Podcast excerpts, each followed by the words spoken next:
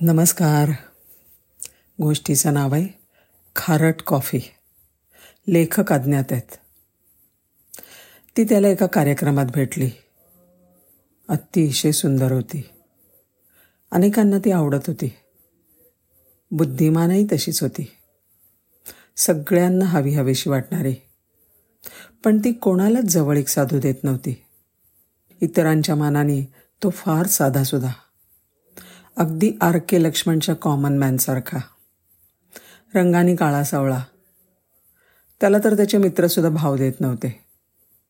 मग तिच्यासारख्या मुली तर अप्राप्यच. तिचं त्याच्याकडे लक्षसुद्धा नव्हतं. त्या पार्टीमध्ये ती आपल्याच विश्वामध्ये मशगूल होती. पण त्यांनी धाडस करायचं ठरवलं आणि सगळं बळ एकवटून तिला विचारलं तू पार्टी संपल्यावर माझ्याबरोबर कॉफी प्यायला येशील? तिला नाही म्हणणं फार सोपं होतं. पण त्याच्या डोळ्यातले नितळ पारदर्शी भाव आणि आवाजातला अर्जव हे जाणून तिला का कोण जाणे हो म्हणावं असं वाटलं. आणि त्याचं टेन्शन शतपटीने वाढलं. या शक्यतेचा त्याने कधी विचारच केला नव्हता. पार्टीनंतर जवळच्याच कॉफी पार्लरमध्ये दोघं कोपऱ्यातल्या टेबलावर बसली. ऑर्डर दिली. पण काय बोलायचं ते सुचेना. खूप नर्वस झाला होता तो. आणि अशा या गप्प गप्प विचित्र डेटनी ती सुद्धा अवघडली. झक मारलं आणि याला हो म्हटलं. असं सुद्धा तिच्या मनात आलं. पण कॉफीचा एक घोट पोटात गेल्यावर अचानक त्याला कंठ फुटला. त्याने वेटरला हाक मारली. तो म्हणाला थोडं मीठ देता मला कॉफीत घालायचं आहे सगळं कॉफी शॉप या अनपेक्षित मागणीनी गोंधळात पडलं. विचित्र नजरेने त्याच्याकडे पाहू लागले. वेटरनी मुकाट्याने मीठ आणून दिलं आणि देताना कैसे कैसे लोक आते है अशा अर्थाचा चेहरासुद्धा केला. त्याने मीठ कॉफीमध्ये टाकलं आणि कॉफी प्यायला लागला. ती खरंच गोंधळली. अशी विचित्र डेट आणि आता कॉफीमध्ये चक्क मीठ. अखेरीस तिने विचारलंच तुला ही असली जगावेगळी सवय कशी काय लागली? अगं माझं लहानपण समुद्राकाठी गेलं. शब्दांची जुळवाजुळव करत तो म्हणाला सारखा मी समुद्राच्या पाण्यात खेळत असे. आई कॉफी प्यायला हाक मारायची तसा मी धावत धावत वरांड्यात यायचा आणि खारटलेली बोटं बशीतल्या पाण्यात बुडवून कॉफी पित असे. आता आई राहिली नाही आणि समुद्राकाठचं घरसुद्धा नाही. पण खारट कॉफीची चव जिभेवर आहे. ह्या खारटलेल्या कॉफीने मला लहानपणीच्या आठवणी पुन्हा मिळतात पुन्हा भेटतात. ती चव बरोबर सगळं बालपण घेऊन येते बघ. भरलेल्या डोळ्यांनी तो म्हणाला आणि तिचं हृदय भरून आलं. त्याच्या निरागसतेने किती हळूवार होतं त्याचं मन. मग ती सुद्धा बोलली आपल्या दूरवरच्या घराबद्दल बाबांबद्दल तिच्या स्वप्नांबद्दल. खरंच खूप छान डेट झाली ती. मग ते पुन्हा पुन्हा भेटत राहिले. अखेर तिला पटलं.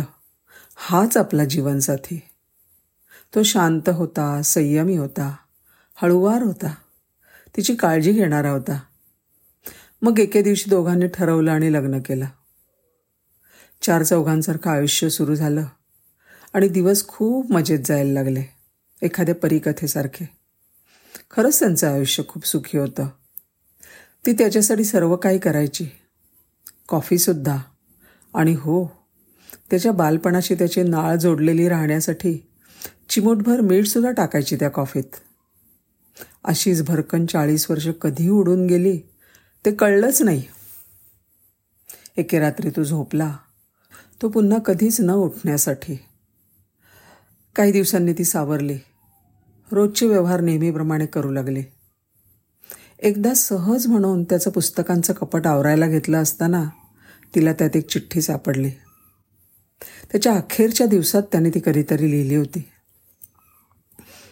प्रिय मला माफ कर. आयुष्यभर मी तुझ्याशी एका बाबतीत खोटं बोललो. खोटं वागलो त्याच्याबद्दल.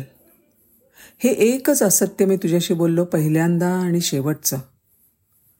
मला ही खंत आयुष्यभर जाचत राहिली. पण मी तुला कधी खरं सांगण्याची हिंमतच नाही करू शकलो. केवळ तू मला खोटारडा म्हणशील आणि मग मी तुला गमावून बसीन या भीतीने. सर्वप्रथम आपण जेव्हा कॉफी पार्लरमध्ये भेटलो तेव्हा मला कॉफीमध्ये घालण्यासाठी खरं तर साखर हवी होती. पण त्या क्षणाला मी इतका नर्वस झालो होतो की मी साखरेऐवजी चुकून मीठ मागितलं वेटरकडे. आणि मग त्या विषयावरून आपलं संभाषण सुरू झालं. म्हणून मी ते तसंच पुढे चालवून घेतलं. खारट कॉफी की नाही मला बिलकुल आवडत नाही. पण सांगू मला तू खूप खूप आवडतेस. आणि तुला गमावू नये म्हणून आयुष्यभर मी खारट कॉफी पित राहिलो. पण आता मरण्याआधी मी तुझ्यापाशी सत्य उघड केलंच पाहिजे. नाहीतर हे खोटेपणाचं ओझं मी नाही पेलू शकणार. तिच्या डोळ्यात तरळलेलं पाणी पुसून ती त्या पत्राकडे बघत बसून राहिली. धन्यवाद.